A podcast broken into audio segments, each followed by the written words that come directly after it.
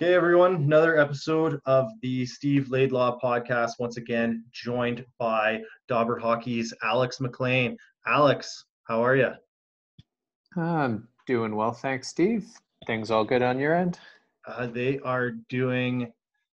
I- I'm well. You know, I'm I'm well. I'm not as highly caffeinated as some of our morning episodes, so uh, we'll we'll see how today goes. But um, did you realize that we're recording this in the midst of this year's Hockey Hall of Fame announcement? I'm just uh, refreshing Twitter now to see how uh, how that was going about, but yeah, still disappointed Mogilny's not in. He's not again. No, again. Oh come on. Oh, I know. That's that's like the, the- I, I only wanted to see two things this year. Like Jarome Iginla, he was the lock, and as an Oiler fan, um, it's not even begrudging respect. It's just respect for that guy. Like he is like the definition of a Hall of Famer. So no questions about that. I'm I'm so glad to see him celebrated. I'm just assuming he's in. Um, yes. Yeah, and he then did make it. awesome. And then McGillney was the other guy that uh, I mean to me it's it's kind of a slam dunk. Like he was he was a superstar when I was just a wee little lad and he he was one of the best players in the NHL even if it was for kind of kind of a shorter window but he ended up having a really long run of it uh, in the NHL maybe not putting up quite the the point totals um, he didn't land on too too many year-end All-Star teams, which we're going to get to on this pod, uh, the year-end All-Stars.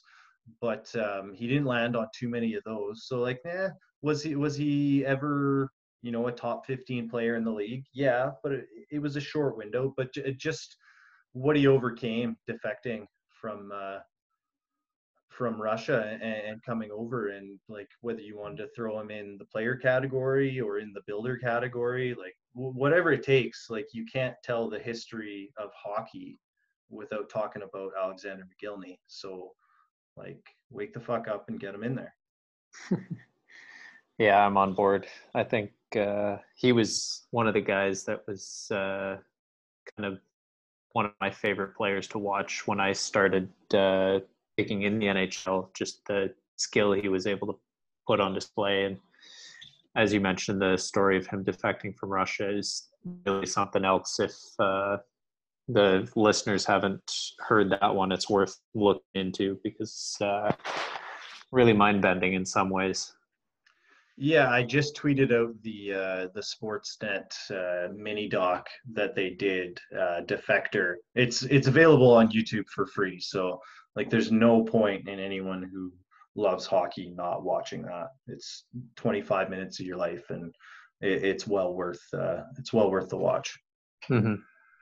And we should note this will probably come out a week after all of this happened, so uh, it's current news to us, but it's it's all old news to everyone else. Um, Alex, uh, more current events. Um, are you feeling confident about the NHL being able to pull off its return, even in light of uh, of all the positive COVID nineteen tests? Uh, I would say I'm over 80% sure they'll get it started, and I'm probably 50 50 on them fully finishing it.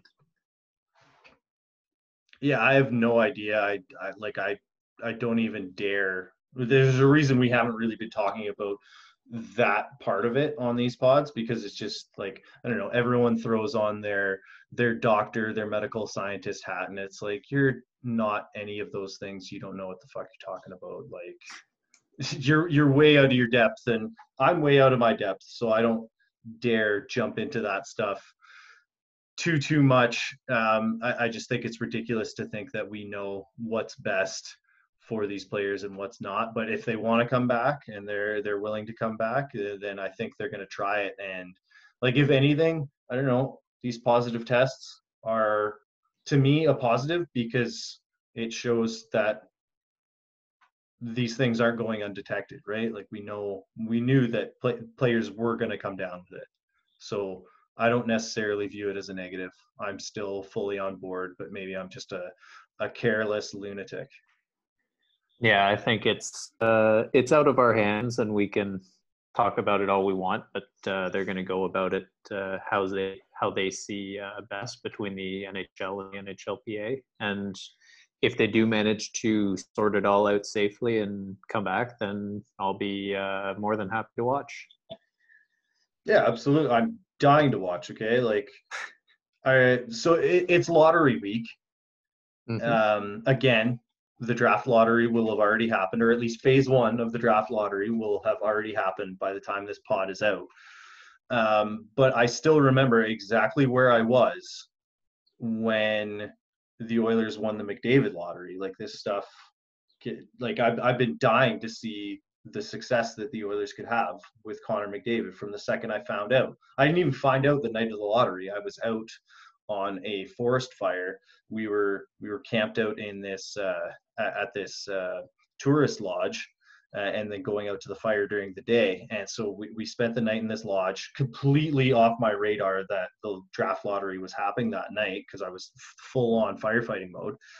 And the morning comes, we're having breakfast as a crew, and uh, you know my one crewmate Mark, uh, he's like, "Hey, pulls it up on his phone. He's like, "Hey, you'll never guess who won the draft lottery." And I guessed like eight teams before I guessed the Oilers because they had just won three in a row. Like they're not winning that shit again.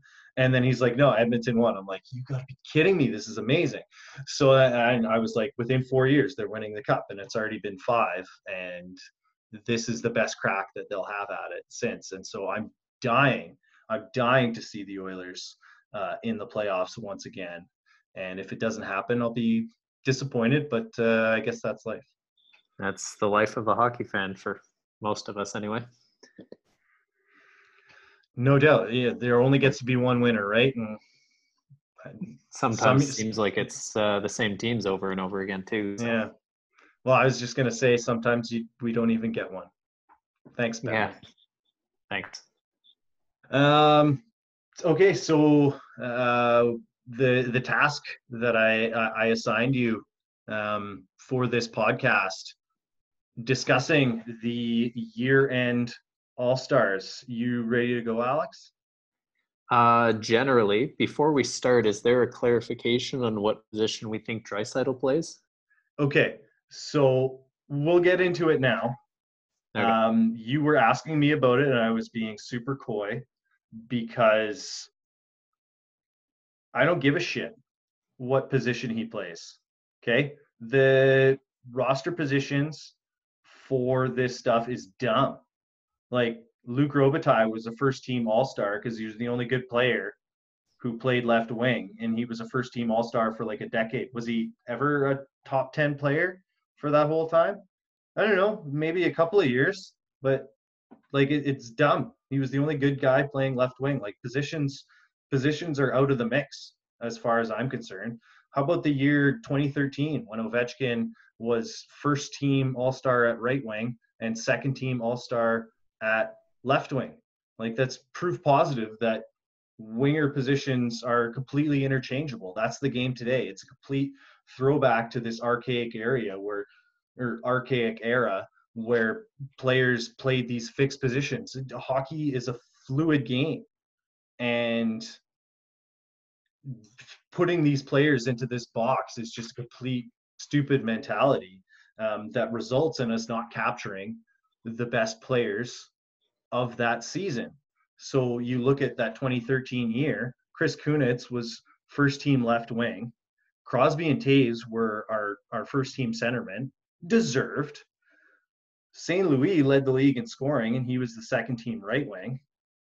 Stamkos was second in league scoring, and he doesn't even make the list because Crosby and Toews own the, the center positions.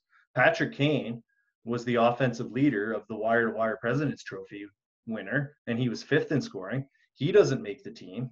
You had Prime Kessel, Prime Datsyuk, Prime Hall, all playing healthy, awesome seasons, all in the top 10 of scoring. They all get shut out of the All Star voting that year.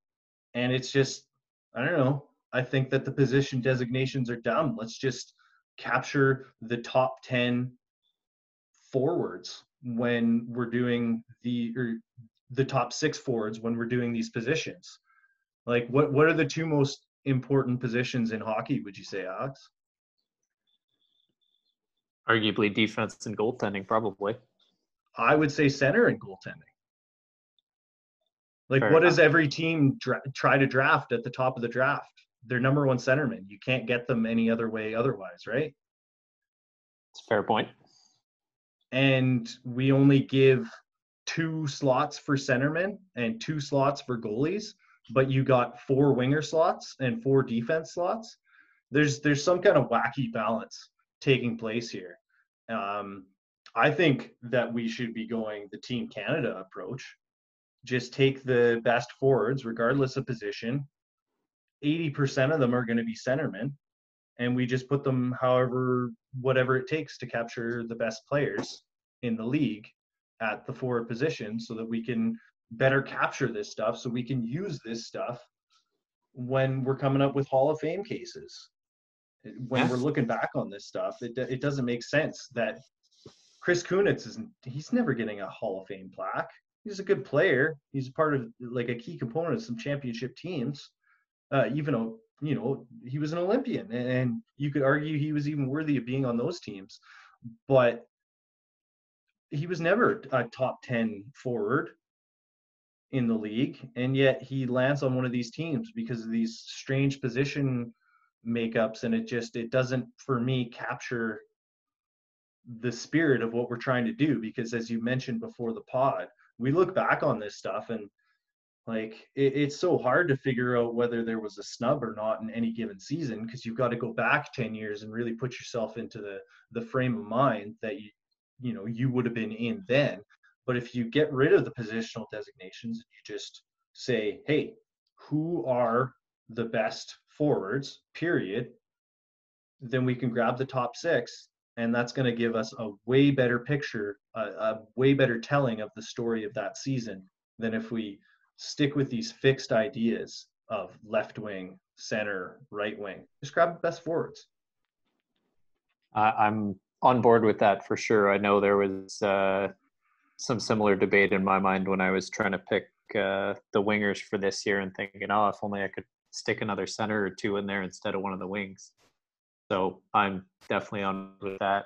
And I also know that looking back on last year, uh, picking back up on Draisaitl, he was messed up last year and apparently was voted the fourth, be- fourth best left wing last year the eighth best center and the eighth best right wing.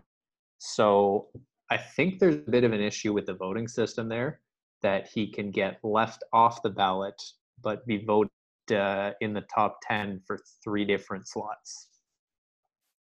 Yeah it's ridiculous. Does he does he land in the top six forwards if he's not getting split amongst all these different ballots at different positions? Maybe maybe he doesn't. He was really good last year. I would have said he was probably borderline for those year end all stars Mhm. but the idea that he could just get thrown around at all those different positions is lunacy to me. Like just throw it out, go Team Canada style, pick the best six players because otherwise you end up in positions like you were in where you're asking, do I vote him in as a left wing or a center? And I just think that it's dumb and it's not going to do the the best job of, of telling the story. So I guess going into this, are you also going to throw away positions? Because I didn't even think about it beyond forward, defense, and goalie. I, had uh, I had it listed out in centers, left wings, and right wings, but uh, I had a few extra options listed out just for discussion points, and I can easily narrow it down to my top six uh, right now. So yeah, I'm happy to do away with the positions.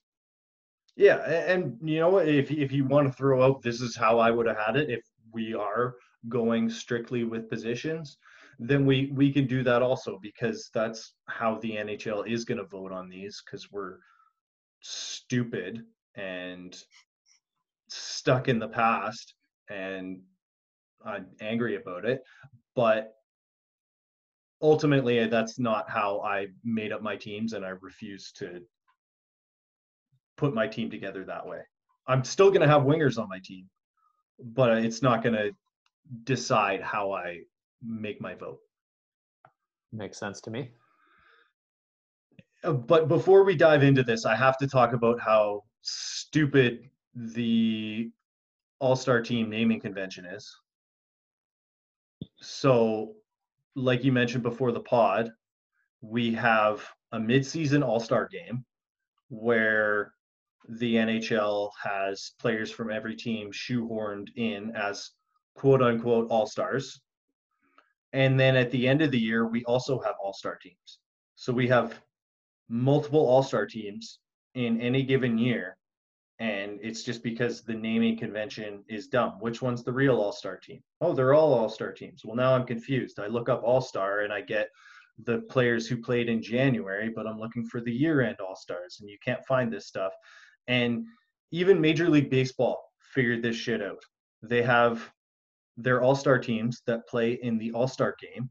And then at the end of the year, they have their All MLB team and it's a very simple fix that puts these things into their own boxes and allows us to discriminate along those lines right like the we know that the all-star teams in the all-star game are for a wide swath of fans and it's a celebration of the game and so we invite players from every team the all nhl teams are about celebrating the best players from that season.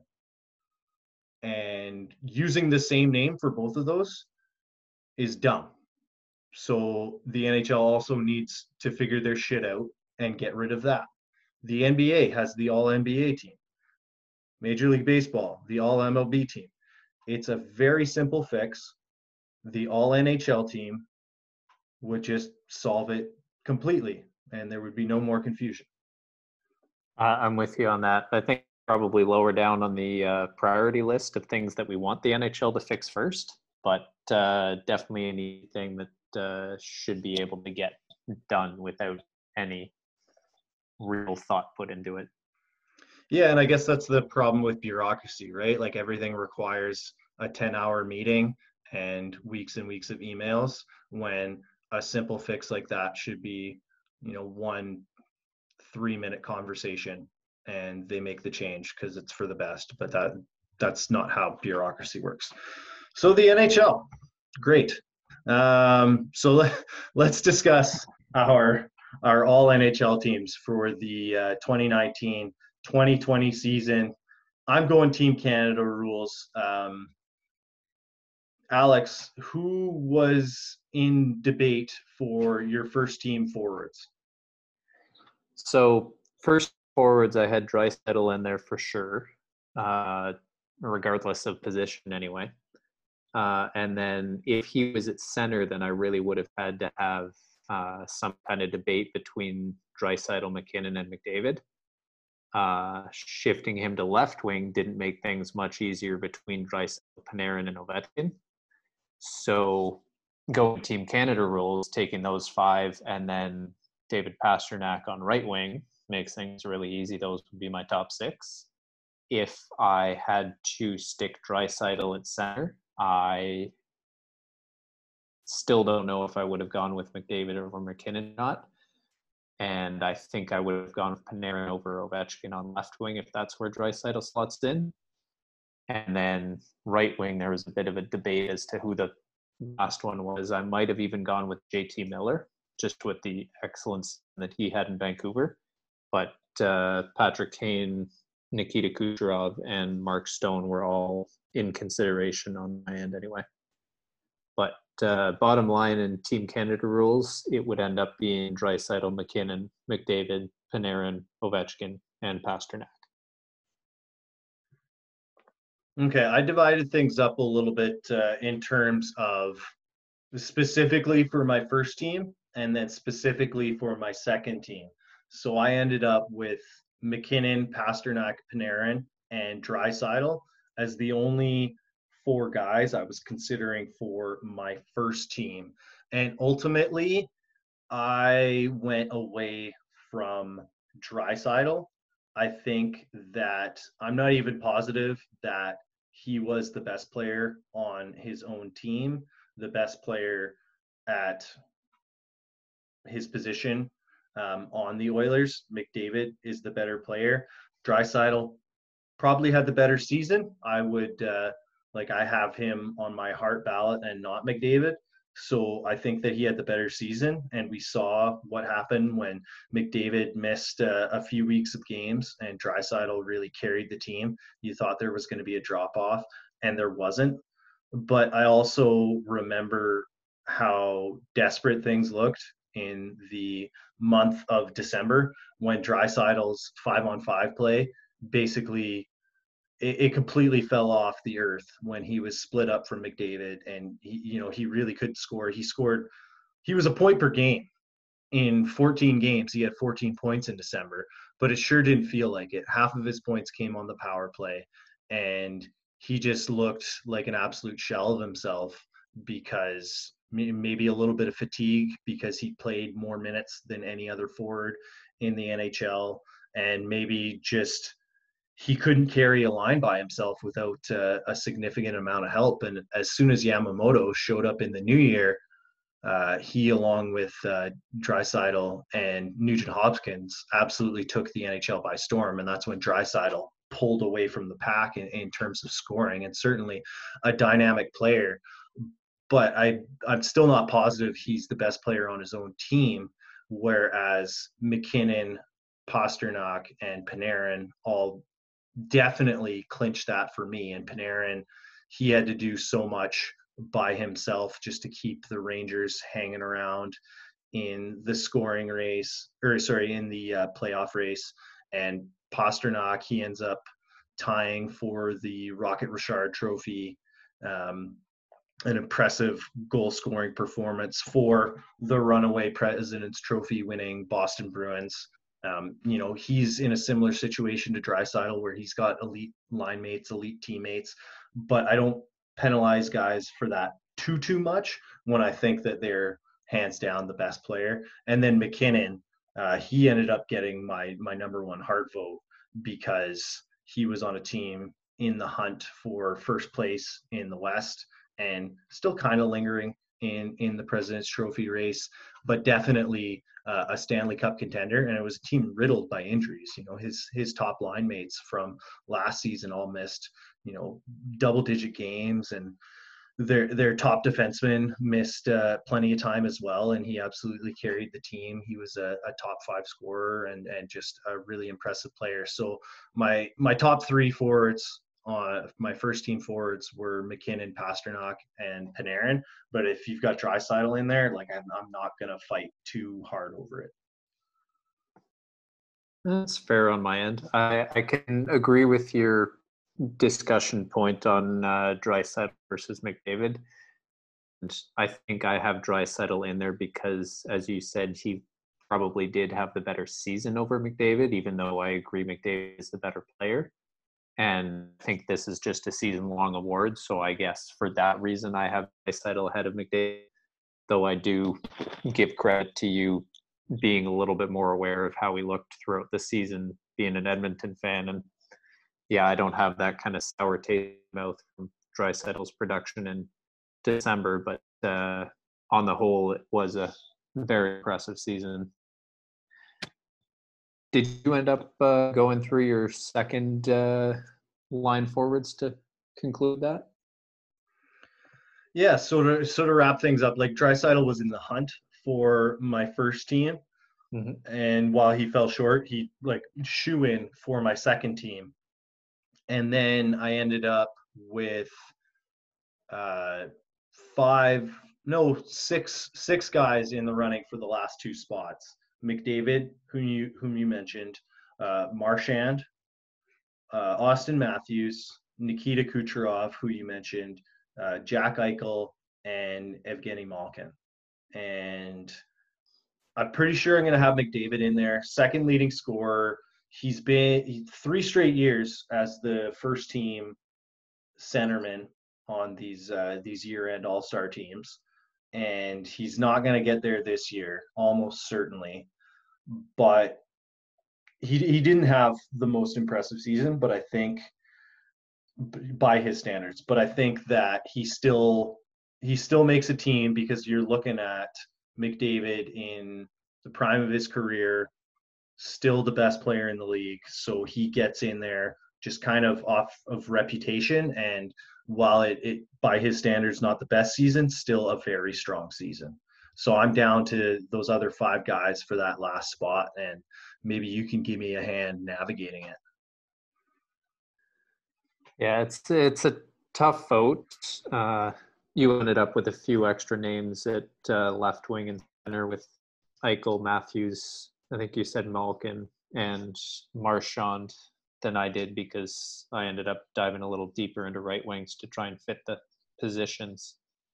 But uh, going positionless for that, I I think out of the names you mentioned, my vote would probably either go to uh, Marchand or Eichel.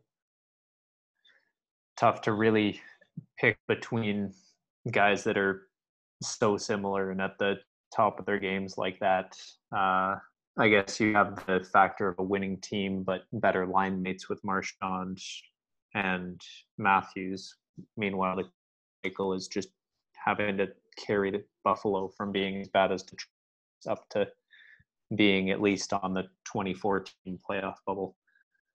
So tough choice there. I'm not sure if you lean one way or the other, if you had to flip a coin gut check kind of thing.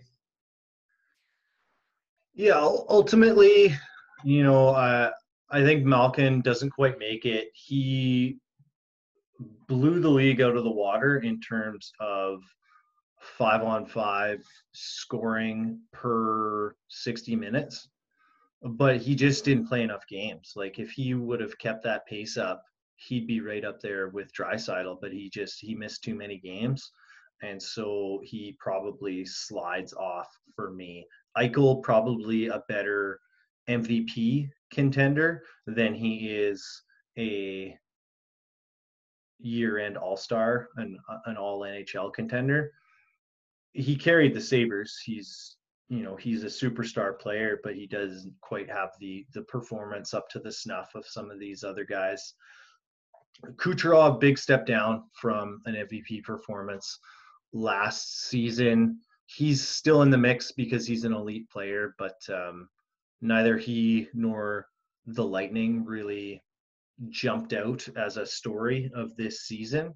And so it's kind of easy to write him off as well. So so for me, it comes down to Matthews and Marchand, and I don't know if I'm being colored by Dom's game score value added because both of these guys are, I think, I think they're number like five and six on his game score value added. Uh, McDavid's not even in the top 10 for that. And so these guys would kind of be the next guys up um, in terms of making that team. If you just went pure game score value added, they're number five and six forwards um, for this season in the NHL. But I, I don't want to go purely based off of that. So for me, it's down to Marchand and and Matthews, and I'm not sure who I lean to more. Matthews really, I think that he he took a bit of a leap this season in terms of carrying a bad or a struggling Toronto team. They're not necessarily bad, but they didn't meet expectations. But he also got his coach fired, and it's kind of tough to tough to vote for that. I don't know if he specifically got his coach fired, but ultimately the, the team had their coach fired for not playing up to their potential. Whereas the Bruins, like I mentioned before, ran away with the with the President's Trophy. So I've got a bunch of of competing narratives, and I think that I'm leaning Marchand. Uh, I can't fault you for that one, anyway. Okay, so that uh, that settles it. How, what what did you so what did you end up falling on for your first team and second team? Uh, I think if I had to go first team and second team, if we're not uh, dividing positions, I think I would go Draisaitl, MacKinnon, and Panarin as my first team, with McDavid, Ovechkin, and Pastrnak as second team. Okay, I didn't have Ovechkin in there at all. I thought that this was a much weaker season for him than in the past. Like certainly the goal scoring, very very impressive. I don't know this Washington team. They don't really seem to have the defensive conscience that they had under Barry Trotz, and I think that they've taken a big step backwards from where they were at Ovechkin's peak in in and around the uh, the early 2010s and then certainly they don't they don't look quite like the the juggernaut that they were uh, en route to the cup. But then again they weren't necessarily a juggernaut or in and around there either. People thought maybe that they could do it but then they just kept losing to the penguins. So um yeah he didn't he didn't even really make the consideration for me despite uh him continuing to cement his status as the greatest goal scorer ever. So what really tipped uh, tipped the scales for you with regard to Ovechkin? Ah, it's a good question. I don't know if I have uh, anything as specific as game scores or uh, even strength points or anything to point his way. I think it's just the fact that he's continued even in his uh, now that he's I think 34 he's continued to just be such a dominant goal scoring threat that you know he's coming, you know exactly what he's going to do, and you still can't stop him. And I think he's part of the reason that John Carlson is even in the Norris conversation is just because they've been able to rely on him as such a power play weapon. And I think without him, the Capitals would be a lot worse at this point, as you were saying, is they're not quite the defensive team we're under Barry Trotz anymore. So I, I could definitely hear arguments, and I wouldn't push too hard to have players in instead of him, whether it's a Marchand or a Matthews or something. But uh, I, I think for now, still Ovechkin in my mind anyway. Yeah, I, I, I still don't think that he's he's very close, um, given the strong seasons that some of the other guys had, but it's not like you grabbed a guy outside of the top 50 and threw him in there for shits and giggles. Not Chris um, Kunitz.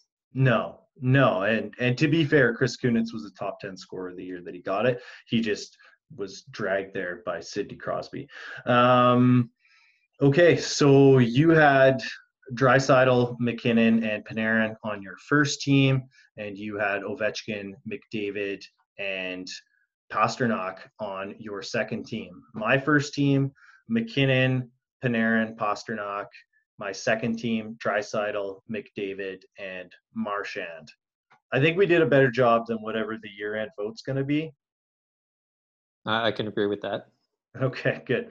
Um, let's move on to defense. So for me, I basically like my my made up uh, Norris ballot was Josi, Pietrangelo, Hamilton, Carlson, and Hedman. Not in that specific order, but those were the five guys that I considered. So those are the five guys under consideration for my all NHL teams. Um, where did you fall? What What are you thinking for your first team? I had uh, five names down in consideration as well, and those were my five. So I think we're generally on the same page.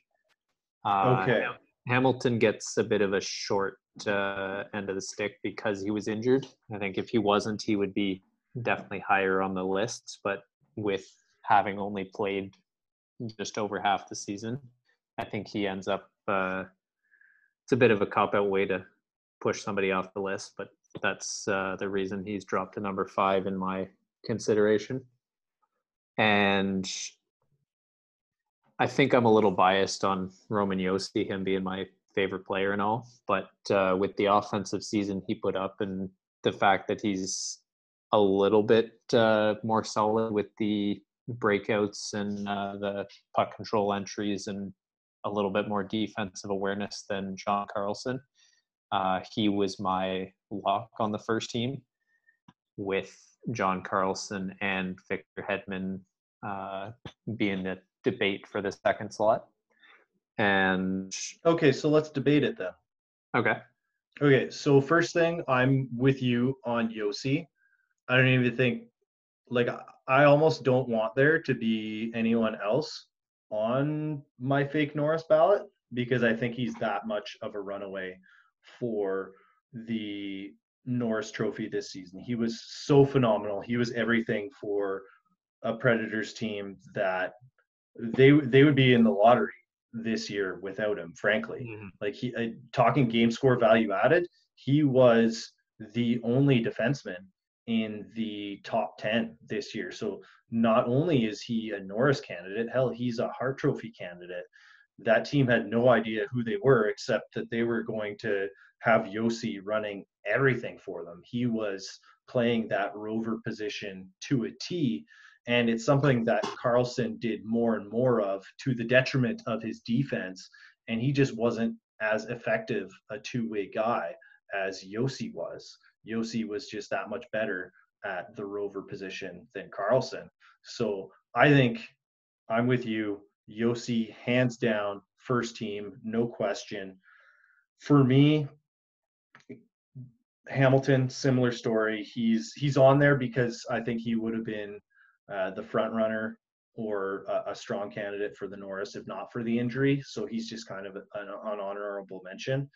And then for that slot, it's really down to Carlson, Hedman, and Pietrangelo. And Carlson, I don't know. I'm not really that interested. I think that because the Capitals game, it's it's fallen off so much. Like he, super impressive season, but I I'm not really taking him seriously for that first team defense slot just because of his pure offense. Like he's he's turned into what everyone criticized Mike Green for being.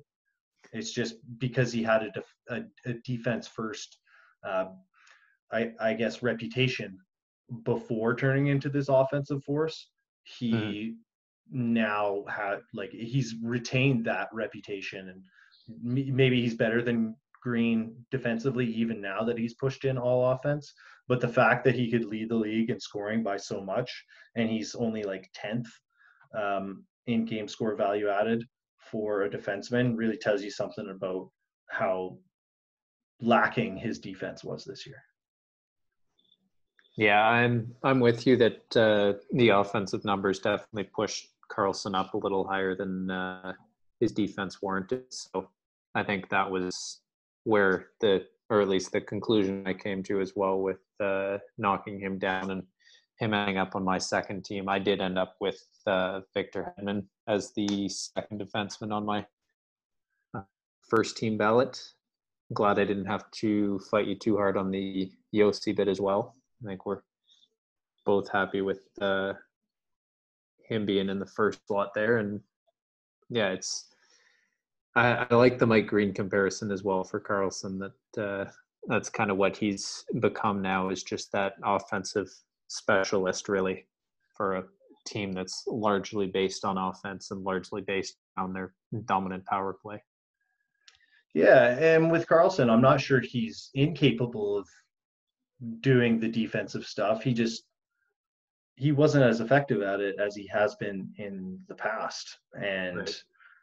You know, I wonder with some players, like some players, they can do all of it and be super effective, whereas there are some players who are just they they can't like if you push too far in one direction then it's going to come at a detriment of other things. It's kind of like with chris letang like he has to do everything to the absolute maximum of his ability in order to be the elite defenseman number one defenseman that he is but by doing so he also puts himself at risk of all these injuries Whereas a guy like Kessel can kind of just float along and he'll still be super effective, but without ever putting himself in, like at maximal effort where he's going to be getting hurt all the time. It's just one of those things. It's, it's who you are. It's what you're capable of doing. So Carlson, he's super capable of being a, a strong defensive player. He just wasn't. Um, Alex, how did you land on Hedman as your other number one defenseman? I think just looking at the seasons that uh, the rest of the defensemen had past Roman Josi, and if I had to have one of them on my team, it would be Victor Hedman. He can just do everything all around the ice, and he still manages manages even on a stacked Lightning team to put up uh, incredible numbers and still uh, be when you watch the game he still manages to be one of the best players on the ice. He still stands out as being such an important part of that team uh, both on the offensive and defensive ends. So yeah it's I, I could see arguments for Carlson, Pietrangelo, Hamilton if you wanted to, but uh, Hedman's the guy that all around I think is most deserving there. So you kind of fell back, similar to what I did with McDavid, the best player in the world argument. Hedman's mm-hmm. the best defenseman in the league. Um, did he have the best defenseman season? No, he didn't. That was Josi. But he's certainly in the mix. And so push comes to shove, tie goes to the uh, the champion, so to speak. Um, so Hedman I yeah, I I can buy that argument for putting him in there. I thought Pietrangelo had a a very strong season. He would be Norris worthy in a season where Roman Josi didn't go crazy. He's kind of always been in the mix um, mm. as one of those top guys, and I don't want to do the the Drew Doughty Career Achievement Award thing, so I can't go supremely one way or the other, but certainly Pietrangelo was a two-way force on a team that was the best in the Western Conference, and they kind of they really defined that that powerhouse like power hockey, defensive stinginess hockey, and yet he still had really strong offensive numbers on a team that lost its best goal scorer. So he did a whole heck of a lot of heavy lifting, maybe the most that he's had to do. You know, they they traded away Joel Edmundson, Jay Bouwmeester took a step back, and then he had that that horrific uh, incident uh, collapsing on the bench. So he was done. Uh, this is a team that, you know, they they were the champs last year. They were an absolute juggernaut, and they lost a decent chunk of that core, especially on the defensive end. And he still managed to keep them as a very strong unit. So, yeah, I could go either way on Hedman versus Pietrangelo. I lean Pietrangelo, but I, I'm not. Uh, I'm not that committed to it one way or the other.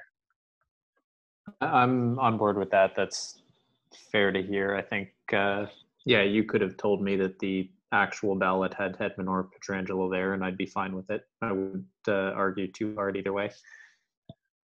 Yeah, and I, I think uh, as much as we've shit on him, we both have John Carlson on our second team. Right. And we're both certain that he's going to end up on the first team. Yeah, I'd say that's likely. Okay. Um, goalies. Uh, I had three under consideration, but I'm wondering uh, what you thought, Alex. Uh, I thought it was generally a two horse race, and my biggest decision was which one to put on the first team and which one to put on the second team. I'm curious who your third one was. Okay, so uh, like I was with you, I thought it was a two horse race, and then I saw ClearSight Analytics numbers, and I had uh, Paul Campbell from In Goal Magazine on the podcast last week, and he opened my eyes to uh, Jacob Markstrom. And like, it's not like Markstrom wasn't on my radar. I had him on my Vezina ballot, but I thought it was Rask and Hellebuyck runaway. Mm-hmm. But uh, according to ClearSight's data, Markstrom actually had a tougher defensive situation than Hellebuyck did, which is insane because the Jets were an absolute tire fire but apparently Markstrom's situation was even tougher, and he was like neck and neck with Hellebuyck in terms of uh, goals saved above their model. Like they factor in pre-shot movement, screens, shot location, all that stuff. So like an even better measure than goals goals saved above average. Like goals saved above average is just you know what is what are you relative to league average relative to the number of shots you faced. So you're not even looking at like how tough those shots were at all. Whereas like clear sight they take expected goals with shot locations and they take it to an even higher level.